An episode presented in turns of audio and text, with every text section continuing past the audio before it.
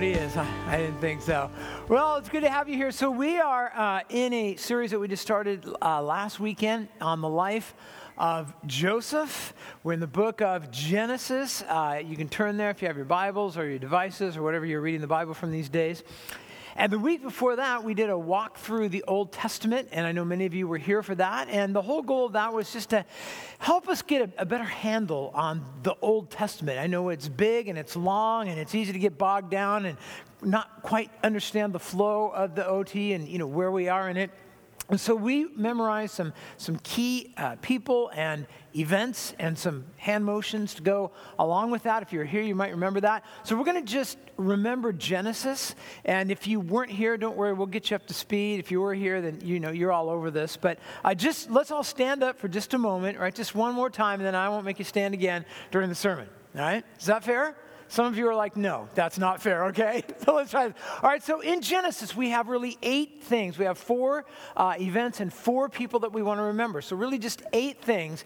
And those events are, first of all, you're with me, creation, all right? So, we're going to remember God creating the world. So, we say creation. And then next comes the fall. Genesis chapter 3, we have Adam and Eve in the garden, and they fall in the, because of sin and their relationship with God. So, we have creation, fall, and then what comes next? We have the flood, right? So things don't go so well. We have the flood, we have the ark and Noah, and then we have nations, right? So we have Tower of Babel and people spreading out around the earth. So if we put those four things together, that gives us, let's do it together creation, fall, flood, nations. All right, very good. Then we have four people we want to remember. The first is Abraham. And Abraham was a man that God made a covenant with. And he said, You will have descendants as numerous as the stars in the heavens. So we point up at stars, remember, Abraham. And then he had one son of promise. His name was Isaac. So we kind of take Isaac down and we cradle him. He's the baby of promise. And then he has a son whose name was Jacob, and remember, he wrestled with God. So we kind of do some arm wrestling here. And then he has a son. Actually, he has a whole bunch of sons. His name is changed to Israel, and he has 12 sons. And one of them's name is Joseph, right? And Joseph's the guy that we're talking about. So let, us put all that together if we can. Eight things. Here we go. Remember creation, fall, flood, nations. Abraham, Isaac, Jacob, Joseph. Very good. You can sit down, all right? So now, Joseph is the guy that we are that we're talking about, and um, the story of Joseph, in fact, com- comprises about 28% of the book of Genesis. So when we think of Genesis, the story about Joseph takes more room and space than anyone or, or anything else. It's a big story. There's a lot going on, and as we said last week, of course, it's not just about Joseph. Because our, our story is never just about us. It's always beyond us. God is always not only doing things in us, but through us and, around us. But last week we talked in chapter 37 is where we pick up the story, chapter 37 of Genesis. And we talked about um, Joseph's highly dysfunctional family. And that's putting it lightly. If you're here, you might remember. So his dad's name was Jacob. And I won't go into all the details, but Jacob ends up with four wives. It's a long, messed up story with some trickery going on, all that stuff. Shouldn't have been this way. He shouldn't have had four wives, but he did have four wives. We talked about how often as people we do really stupid things, and yet we have a God who's bigger than the dumb things we do, and he comes in and does good things anyways. It's a theme we'll see again and again in the book of Genesis. Four wives, uh, 12 sons. Now, the 11th of those sons, his name was Joseph. And I said, you know, you can just imagine the family dynamics. Like maybe some of you feel like you come from really dysfunctional families. And, you know, you probably do. I, I don't know. But this family, again, can you imagine just getting together for birthdays and, and, and Thanksgiving and all that stuff? Just the dynamics with four wives who, who didn't really get along and, and 12 sons who, to say they didn't get along was to put it lightly. You might remember Joseph was the favorite of, of, his, of his father. He was the favorite. So there's a lot of favoritism going on there. And uh, remember, he gives him a coat that he doesn't give to any of his other sons. And so, uh, and he has dreams that no one else has. And the sons, they, they hate their brother, Joseph. They're jealous of him. They end up physically assaulting him, uh, selling him into slavery. And really, that's kind of where we ended the story last week. And now we come into chapter 38. And chapter 38 is a, a bit of a detour from Joseph's story. In fact, in chapter 38, we're not going to read about Joseph at all. And it's a, it's a weird chapter. And in fact, we're uh, reading the passages each week up here, but we didn't do it this week. And there's kind of a reason for that. If you read through the whole chapter, you'll know why we elected not to do that. Let me just read for you what one commentator says about chapter 38. Chapter 38 of Genesis is a puzzling, disorderly little story featuring a murderous deity, prostitution, deception, and near incest. It's completely unsuitable for preaching so we're going to do it all right? Like and in fact most most pastors just skip chapter 38 and make a couple of veiled references to it and move on. And let me just say i'm not so brave that i would i mean there's going to be some verses that aren't in your notes and i'm not you have to go and read your own bible and find out what i'm talking about. But i'm going to pray for us and we're going to dive into this passage. Father we uh, thank you for this week. We thank you for uh, you being with us um, you guiding us, you blessing us, uh, working for good in spite of the dumb things we do. We thank you for your sovereignty and your goodness to those who know you, who are called by you, and who love you. And I pray this morning as we open up uh, chapter 38, uh, a confusing, a, a difficult passage, that you might take it and make it clear to us. Show us what you have for us now. We need to hear from you in Jesus' name. And all God's people said, Amen. So, chapter 38, it's going to begin in your notes. We're going to talk about some bad actors and good times. Bad actors and good times. That's not uh, something we're unfamiliar with. Probably many of us know people around us who are living in good times, living in prosperity, but they're just making dumb choices, sinful choices. And that's kind of what we have in chapter 38. And chapter 38 begins this way in, in verse 1. Now it happened that at that time, and that time is now Joseph has been sold into slavery and he's in Egypt. So this is kind of a tangent story that's going on at the same time. But instead of being in Egypt uh, with Joseph, which is where we'll be the rest of the time in this uh, series, we're now with the brothers in Canaan. It says, so during that time, it was that Judah so again, Judah's number four in the birth order. He's not the oldest son. He, he's not uh, the one with the birthright. He's number four. Went down from his brothers. So he left his family and he turned aside to a certain Adullamite whose name was Hira. And there Judah saw the daughter of a certain Canaanite whose name was Shua. And he took her and he went into her. So Abraham and Isaac, uh, grandpa and great grandpa of this family, had warned um, everyone about marrying Canaanites, right? So they're all foreigners in a foreign land. And this is not about race, it's about uh, mixed spiritual marriages. And, and here's what they knew God knew that if, if they married people who did not have faith in God, that it would compromise their marriages, that uh, they would tend towards idolatry. And we just went through the book of Judges and found out that that's exactly what happened. And Judah knows this. He knows better. He knows that he needs to marry somebody of faith, but instead he goes and takes a Canaanite wife. He's just going to do what he wants to do. Verse 3 And she conceived and she bore a son and called his name Ur. So they're going to have some kids here. The first name is Ur. I don't know where that comes from, or like, I don't know if she was like, What should we name him? And he's like, Ur, I don't know, I'm not sure. And she conceived again and bore a son and called his name Onan. So now they have two sons. And yet she bore another son and she called his name Shelah. And Judah was in Chezib when she bore him. And Judah uh, took a wife. So now we're just skipping uh, forward again. And now um, their oldest son is old enough to get married. So maybe he's 16, 17 years old old, and Judah took a wife. So it was an arranged marriage for Ur, his firstborn. And her name was Tamar. But Ur, Judah's firstborn, was wicked in the sight of the Lord, and the Lord put him to death. So we just covered a whole lot of territory and years here. So it says that when Ur was old enough, Judah arranges a marriage with a, a young woman named Tamar, who was also a Canaanite. So he's keeping this mixed marriage thing going on spiritually. But we're told that, that Ur was so wicked that God took him out. And we're not told what specifically his wickedness was. It makes you think, though, doesn't it? Because think about this like Joseph's brothers, think about what they did to him. They, they physically assaulted him, they abused him, they, they left him for dead, then they sold him into slavery, and God didn't punish them for that. So he must have been some special kind of, of wicked here. And then going on in verse 8 is where the story really starts to get confusing for people in our culture. And then Judah, that's the father, says to Onan. So now he comes to the second born. And he says, Go into your brother's wife and perform the duty of a brother in law to her and raise up offspring for your brother.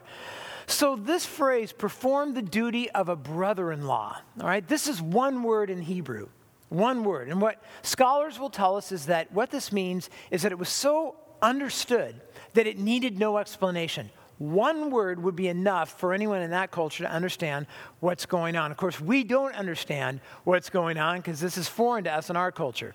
But here was the custom generally and that is that uh, if a man and woman got married and, and they didn't have any children, and the husband dies, um, and he has a younger brother, that it was the responsibility of that younger brother, not necessarily to, to marry her, but to have relations with her so that she could have a child and have offspring.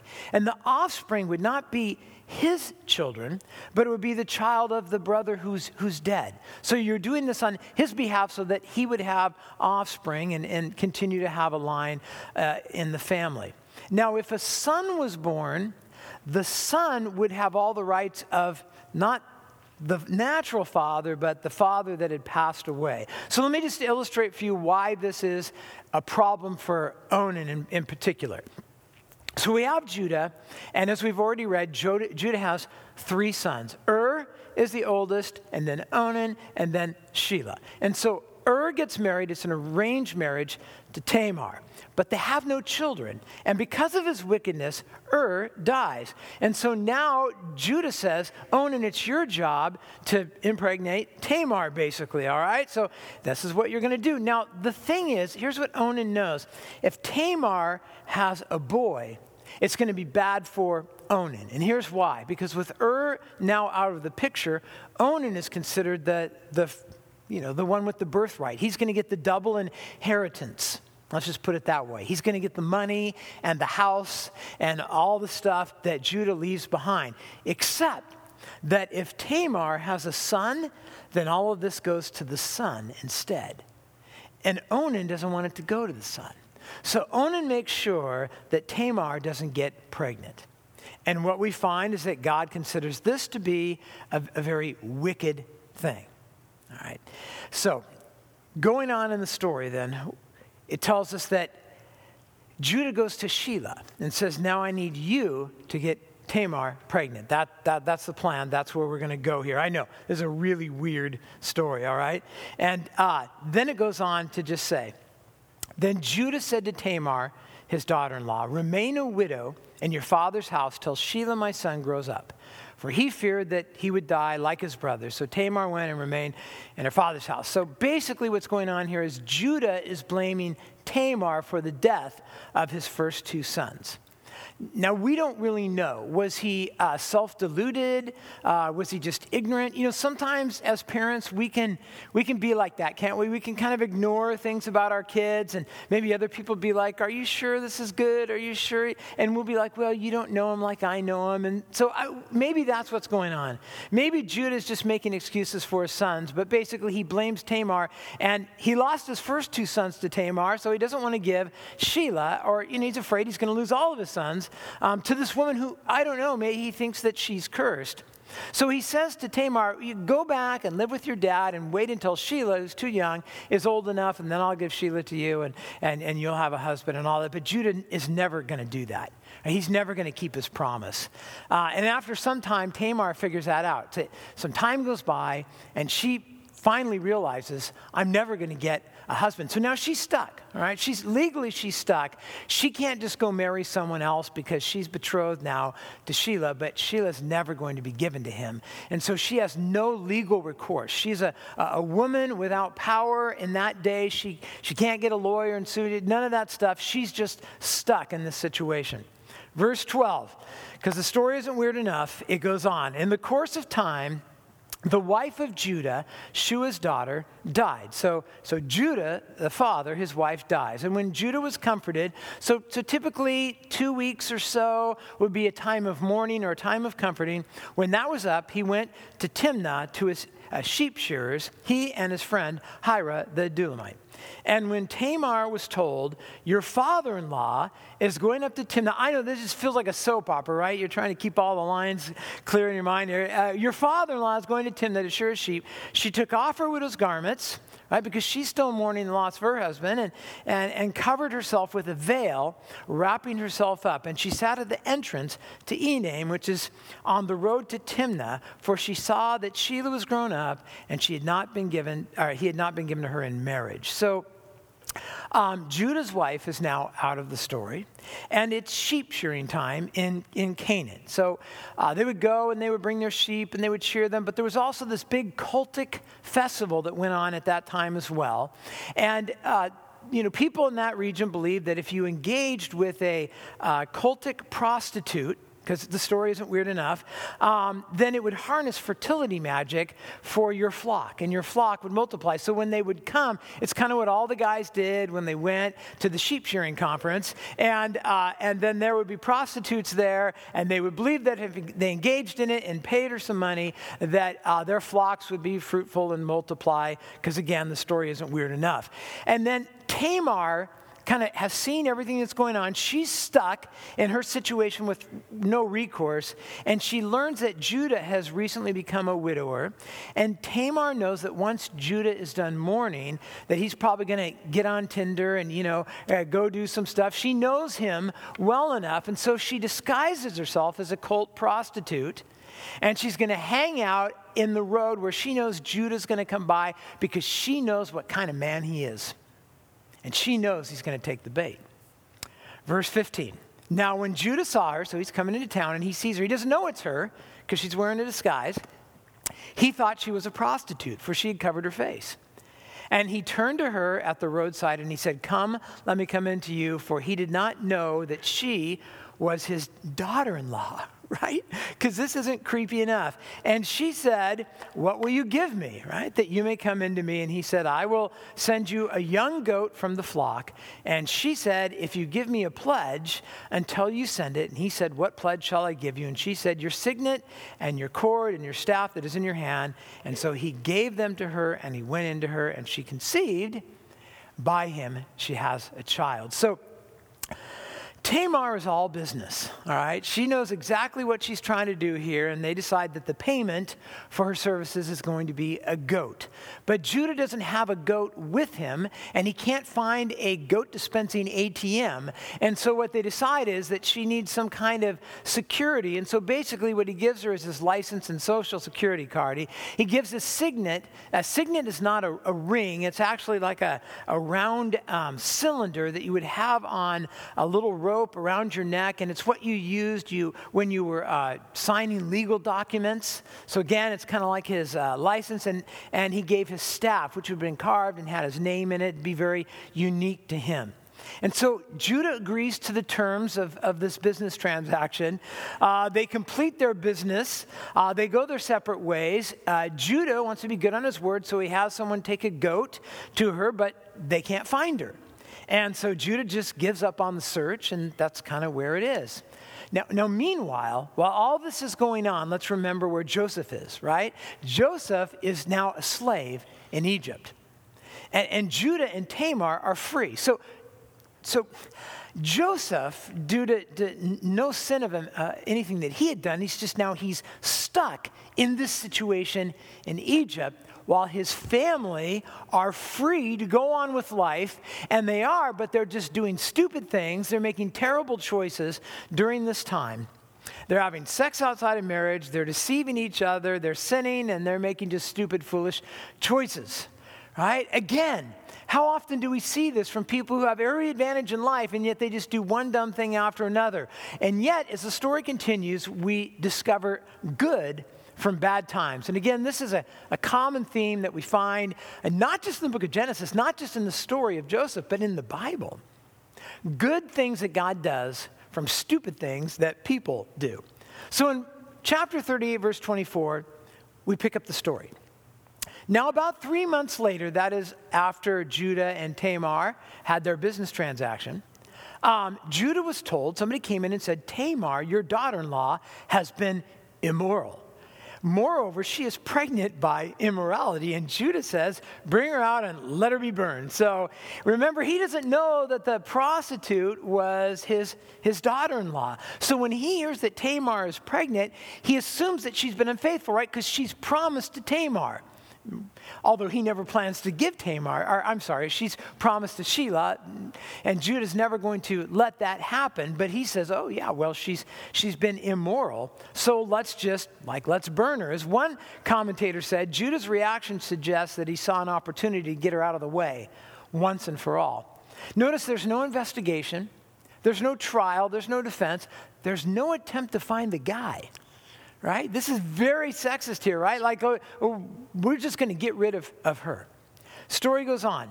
And she was being brought out. She sent word to her father in law. This is great. She said, By the man to whom these belong, I am pregnant. And she said, Please identify whose these are the signet and the cord and the staff. And then Judah identified them, right? He knew that they were his. And, and he said, She is more righteous than I since I did not give her to my son Shelah, and he did not know her again. So Judah is forced to admit that the items were his. Now, this would have been a surprise to him because he doesn't know this at this point in the story.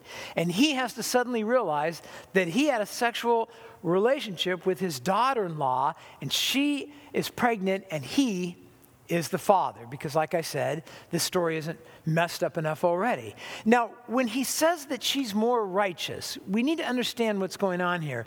He isn't saying that her actions were not sinful, because they were sinful, right? She had sex, she fooled her father in law and had sex with him, but but what he's saying is that he, he was more guilty than her in this situation. And so she is more, which is a relative term, she is more righteous than he is. Tamar eventually gives birth to twins, Zerah and Perez, which is just a really interesting story right there, which we're not going to get into. But here's the thing Tamar was determined to have a child. Determined. She endures hardship, she endures deceit, uh, having to wait for many years on a promise that somebody doesn't intend to keep. At the same time, though, she also resorts to deception, uh, to prostitution, to sex with her father in law what she did was sinned. And it's really interesting if you've ever read commentaries on this passage, it's a strange thing that commentators often kind of rush in and say all these glowing things about Tamar and, and, and how great it was that she was determined that, that Judah's line continued. But the bottom line is she sinned. She didn't trust God to solve her problem, she took matters into her own hands. But here's what God did. God used Judah and Tamar's sinful actions to bring about something good because two children were born. And one of those carries on the line of Judah. And some of the descendants, just a few of the descendants that will come through this line, are King David and Jesus Christ himself. So, right, God does an amazingly great thing through a terrible thing that people do. Again, we see this, this concept that God works all things for the good of those who love Him, who have been called by Him. God has this ability to work great things out of the worst things that we do. And in fact, when you come to the New Testament and you come to Matthew chapter 1, there's a genealogy there, right? And sometimes you read the genealogies and think, oh man, this is so boring and what's this all about? But in that genealogy, in, in Matthew 1, there are five women who are listed in that genealogy of Jesus.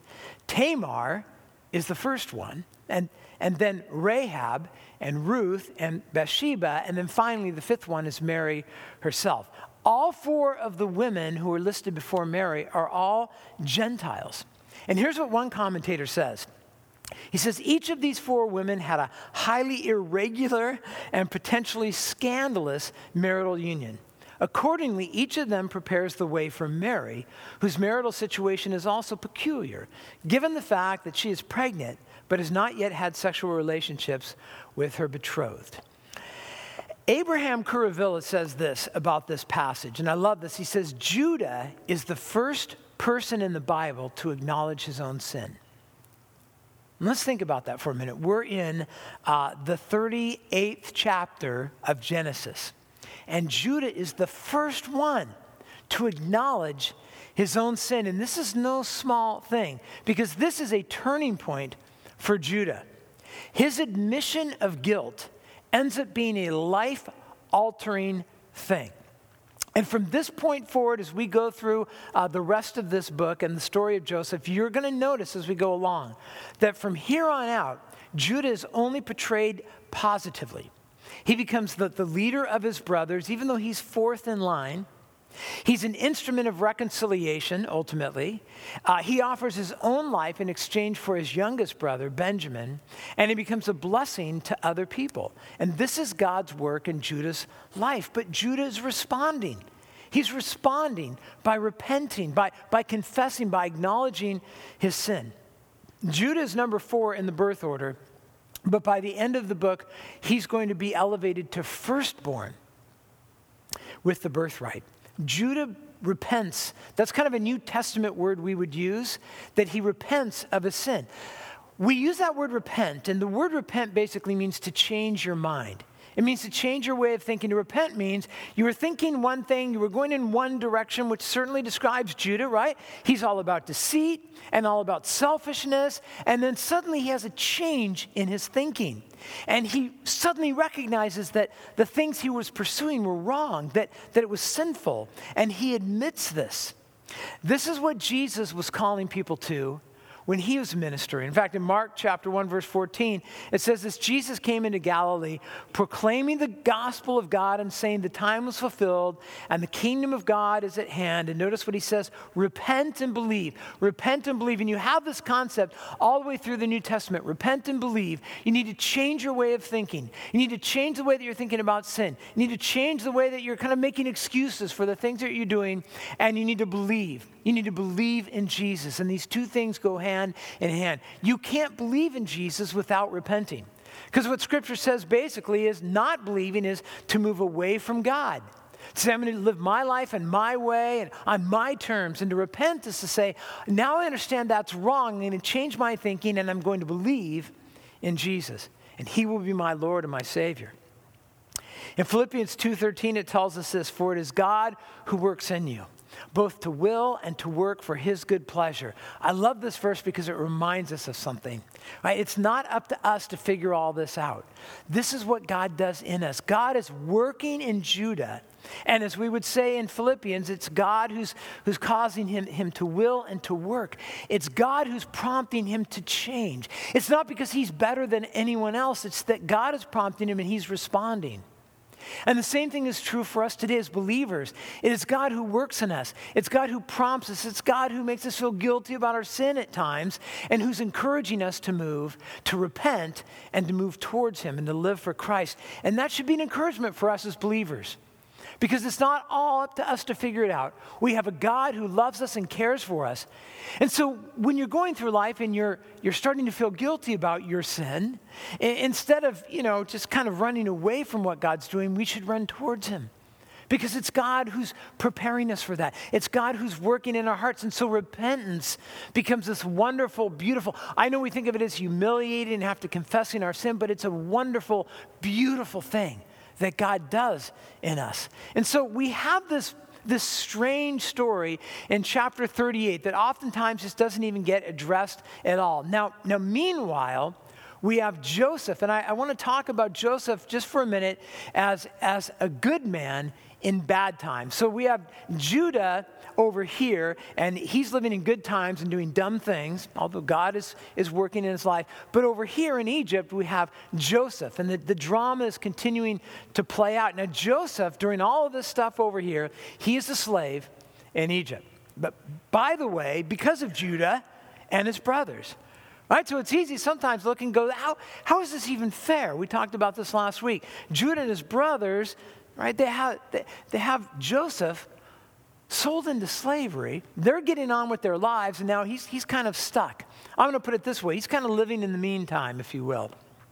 Now, in chapter 37, Joseph is betrayed by his brothers. He's sold into slavery.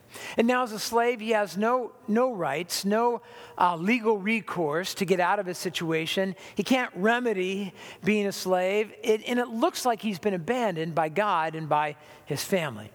And then in chapter 39, uh, we could say that he has a lot of reasons to be a lot of things. Like, you wouldn't blame Joseph if he was angry, if he was bitter we wouldn't blame him if he, if he felt hopeless. We wouldn't blame him if he just wanted to give up. He'd done nothing wrong, and now he is a, a powerless slave in Egypt. And who could blame him if he was angry and bitter? But he's none of those things.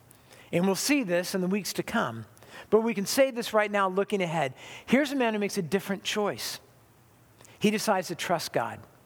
He decides to trust that even in that difficult place, God is with him and working.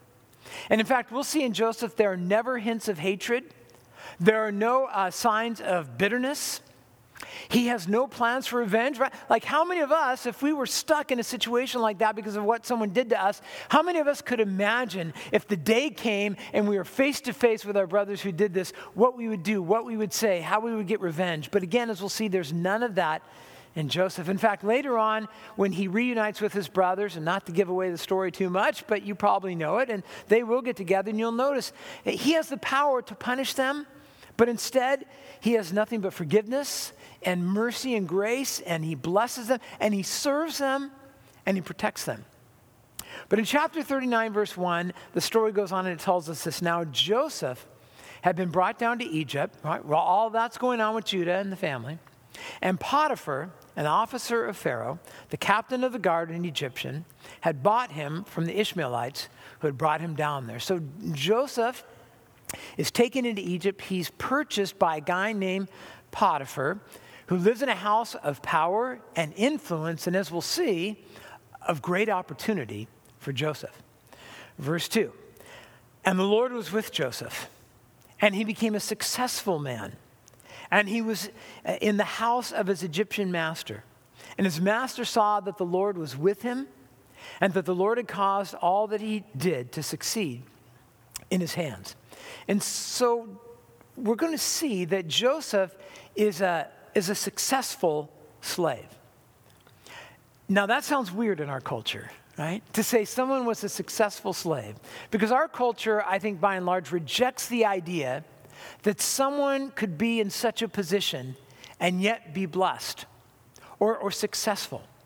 But here's Joseph, right? What would we say in our culture? Well, the only way he can be successful is if he's not a slave anymore. He's got to he's got to name his victimhood and get out of that, right? And yet what do we have here? We have a man who is a slave and yet is blessed. Who has no power and yet is successful. Now, this doesn't justify slavery by any means, but what it shows us is this that God is bigger than even our worst circumstances, than even the worst things that we'll ever find ourselves in. God is bigger, and God is sovereign, and God is working. And the key to Joseph's success is this, and we're told this two times already the Lord was with him. That's why he's successful. God is at the center of Joseph's story. It is God who is going to make Joseph successful. But Joseph has a role to play. Right? And unlike his brother Judah, who didn't trust the Lord when it came to Tamar, right? and unlike Onan, who doesn't trust the Lord, and unlike even Tamar, who doesn't trust the Lord and has to take matters into her own hands, Joseph chooses to do the opposite. Joseph, instead of being deceitful and lying and, and whatever he can to get out of the situation, decides to trust God, even in a difficult situation. Even when it looked like God had abandoned him, he chose to trust God.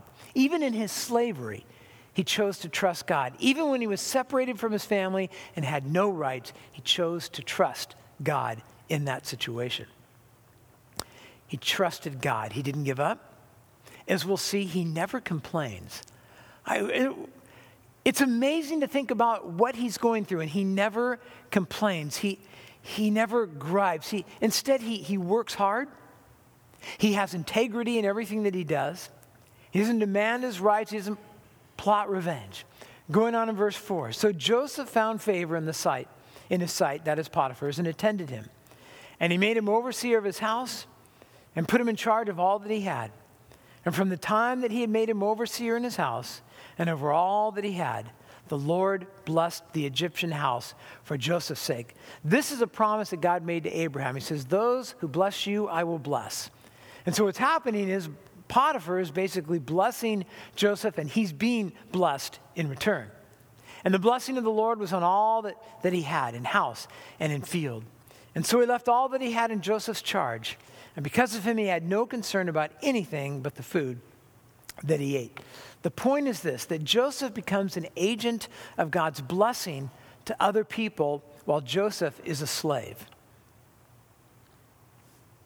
I find most of us don't find that truly satisfying. When we're in a difficult situation, we're hurting, when we're suffering, and God's blessing other people through us, right? Because we want to be the blessed ones. And most of us are more than happy to bless others as long as we're blessed. But Joseph is different. He is in a difficult circumstance, and God is using him as a channel of blessing to other people. Potiphar realizes that the best way to manage his affairs right, was to leave it in, in charge of Joseph. Now, we'll continue this story next week. In fact, we'll go back to verse 1 and retrace this stuff next week. But I want to just kind of wrap this up by talking what about us? What does this mean for us today? And the, the big idea that I want to talk about for a minute as we wrap this up is this that we need to be people who learn to make the most of the meantime.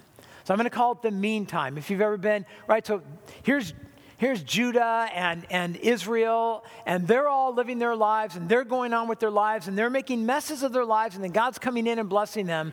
But in the meantime, Joseph is a slave. It's his, it's his meantime. It's the time between when he was a, a son of privilege and free and the time in the future when he will be the second most powerful person in Egypt. But right now, he's in between that. He's in what I would call in the meantime. Everyone else is going on with their lives, and here's Joseph, a slave. He's in between the good stuff. He's feeling sidelined. And maybe you can relate a little bit to Joseph right now. Maybe you feel like you're in the meantime in some area in your life. Maybe you're just waiting for something to get over. You ever feel like that? Like, I just need to get this to get over so I can get on with my life? You I've heard a lot of people say, I just can't wait till COVID gets over, you know, and then I can take my mask off and get on with my life. I know people have kind of been waiting for that, like waiting, you know, sometimes people say, I can't wait till I'm out of school. And then when I'm out of school, then, you know, because school's kind of like a prison, and then I can get on and I can really live in life. For some people, it's like, you know, once I get a job or once I get a, a, better job or then I can get on with life or, you know, once I get a date or once I get married or once we have kids or once we don't have kids anymore or, you know, once we retire. You know, I hear this from people a lot of times like, I'm just trying to get through this time. And then once I get through this time, then I can really start living my life. But right now, I'm just trying to get through it. Do you feel like you're in some situation in life right now? Where your goal is just to get through it. Like you're just marking time, it's on the calendar, and pretty soon I'll be done with this and I'll get on with life. Here's a big message I get from Joseph don't waste the meantime. Make the most of the meantime when you find yourself in it. Don't just wait for it to pass. I know sometimes it feels like it's just something to endure, but as we see with Joseph, it's actually an opportunity. And Joseph, we could, we could maybe put it this way in the meantime, while everyone else is getting on with their life and Joseph is a slave, we could say this he's, he's kind of planting seeds in, in his life, in his world. They're, they're little seeds because he's a slave, but seeds of faith. Uh, seeds of faithfulness and, and seeds of integrity, as we'll see next week. And these, these little seeds that he's planting, along the way while he's a slave are going to produce gigantic results in the future. He will end up becoming a successful manager of Potiphar's house. And he will move on to become a successful prisoner. I, it doesn't sound like a, it sounds kind of like a lateral move, but we'll see how it's not. Uh, he'll be successful as the second in charge of the nation of, of Egypt. But he'll be more than that. He'll be what we might call a successful brother, a blessing to his brothers. He'll be a successful son in, in so many uh, ways that we could think of, and, and to an entire nation. But he's in the meantime, right? Right now, he's a slave. Right now, he's not free. What do we do in the meantime? There's a lot of things we can do, but I've noted a few verses I want to just highlight before we close here in your notes. A couple that just really spoke to me this week about how to live in the meantime. The first one is Ephesians 5 15. Notice what Paul says Look carefully then how you walk. Not as unwise, that's how his family's living, but as wise, making the best use, the best use of the time that you have, because the days are evil. And so sometimes we find ourselves in the meantime. Sometimes we find ourselves in what feels like a time between really good things, but this is not a good thing. And I think part of what Paul's telling us in Ephesians is this there may be things that you can't do right now. Right? Maybe, maybe you're stuck at home right now. I know some people are watching this online and you feel like you're stuck. And, or maybe you're unemployed right now, so there's a lot of stuff you can't do. Maybe you lack funds right now or the health that you would like right now. Or maybe you lack some free time or eh, you're stuck in some situation that you can't fix. And there's things you can't do. Right? There's always things you can't do. But here's my question what are the things that you can do? What are the things that you can do right now to bless other people? Right? Who could you bless? Who, who could you serve in some way today? Who could you encourage in their faith? Who could you just call or send a text to or have lunch with? Who could you influence for the gospel? Right? Who around you needs to be encouraged with the gospel right now? Maybe through your faith or through your words or through your actions. You know, when you're going through a difficult time in life and, and the words that come out of you are words of faith and encouragement, that's, that's powerful with the people around you. Never underestimate the power you have to influence other people, even in the meantime. Uh, this last week on Tuesday, I had my I had to go see my doctor. It's just my yearly well check thing. And I don't know about you, but when I go to the doctor, they're always like, you know, make sure that you're on time and make sure that you're not late. Make sure you're here early so you can sit around and wait for a half hour, right? That's usually how it goes with my doctor. So I, and I know this, so I kind of went in and I got checked in and I sat down and I knew I was probably going to have 15 or 20 minutes.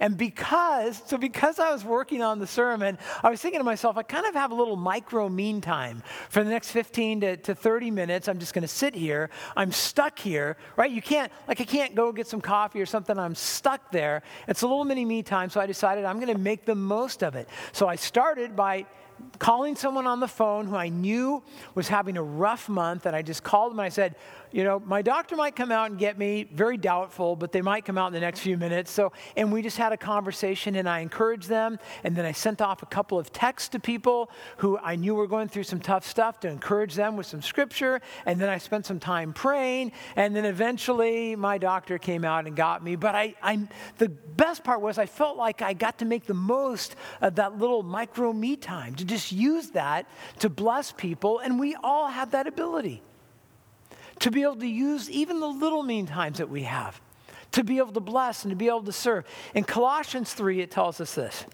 whatever you do, Right? Whatever you do today, wherever you are, work heartily as for the Lord and not for men, knowing that from the Lord you will receive the inheritance as, as your reward. You are serving the Lord Christ. I love this. This is Joseph, right? Joseph is doing his work as a slave as unto God. Even in the meantime, even in this menial thing where he's powerless, Joseph is like, I'm going to do it as unto the Lord and make it something significant. And, and in the context of Colossians, Paul applies this concept to wives and to husbands and to children and to parents and employees and employers. Paul says, whoever you are, wherever you are, take whatever advantage you can, whatever time you can, and use that as if you're serving the Lord because you are. One more verse, 1 Thessalonians 5.16. Uh, great, great verse here. Rejoice always, Pray without ceasing. Give thanks in all circumstances, for this is the will of God in Christ Jesus for you. People ask me sometimes, what's God's will for my life? There it is. Here's God's will for you rejoice always, pray without ceasing, give thanks in all circumstances. Again, this is Joseph in a nutshell. See, God's will for you, even in the meantime, even in the in between times, is still the same rejoicing, praying. So, what does rejoicing mean basically? Rejoicing in the meantime, in the hard times, is basically the act of a soul that trusts God, that trust the sovereignty of God, that trust the goodness of God. How else could you rejoice in a difficult circumstance unless you really believe that God is there and that God is with you? And it's a way of declaring when you rejoice in the Lord that you believe that God is sovereign and you believe that God is good and you believe that He's working on your behalf, even if you can't see it now.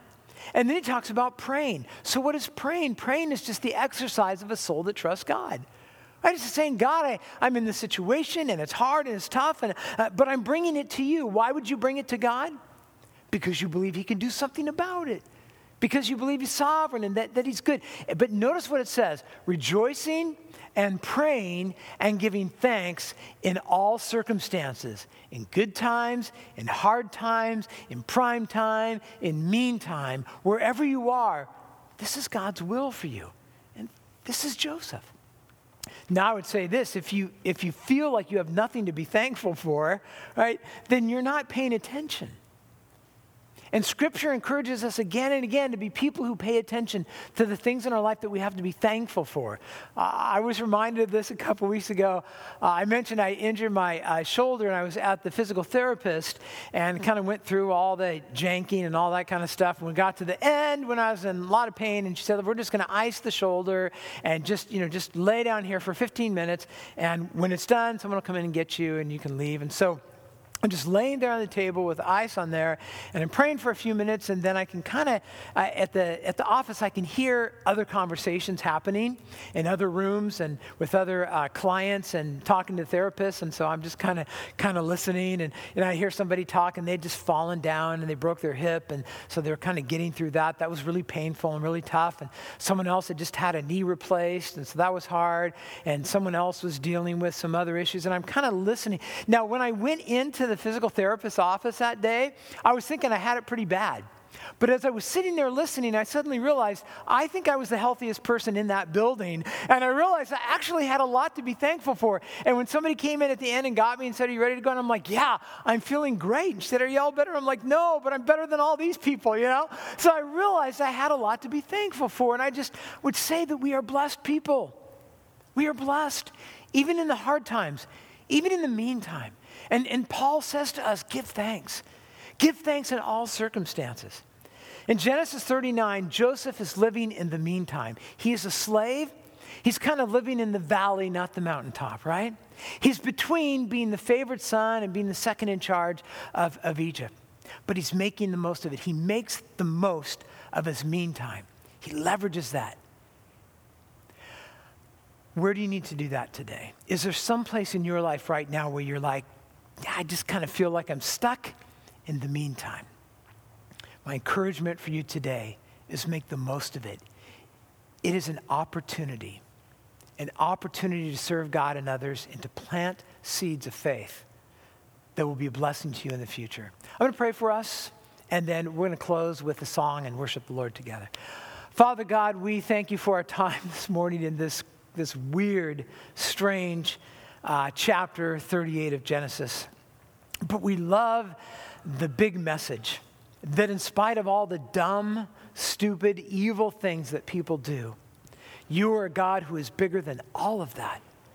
And for those of us who love you, you are bigger than the dumb things that we do. You are bigger than our sin, and you can, you can work all things for the good of those who love you and who've been called according to your purpose. Father, I, I pray for us this morning that in, the same way that, that Judah is able to recognize and, and confess his sin, that we would, we would be quick to do that in our lives. But I also pray for us that we would be like Joseph, who realizes he is not stuck in the meantime, but he has been placed there with a great opportunity. And I pray because, Father, I know that just statistically, there are all sorts of people in this room and at home today who are in the meantime right now. There's some area in their life where they feel stuck or, or, or prisoner or powerless to get out of. And yet, I pray today that we would see that that's actually an opportunity for us. It's an opportunity to recognize your nearness and your goodness and to speak words of faith and words of praise and words of gratefulness and, and to trust you. To trust you to bring something good out of a difficult time. And so I pray for us today, Father, that you will imbue us with faith and with thankfulness and with peace and with praise. I pray that we will go from here today being those who are determined in Christ by faith to make the most of the meantime. In Jesus' name we pray. And all God's people said, Amen.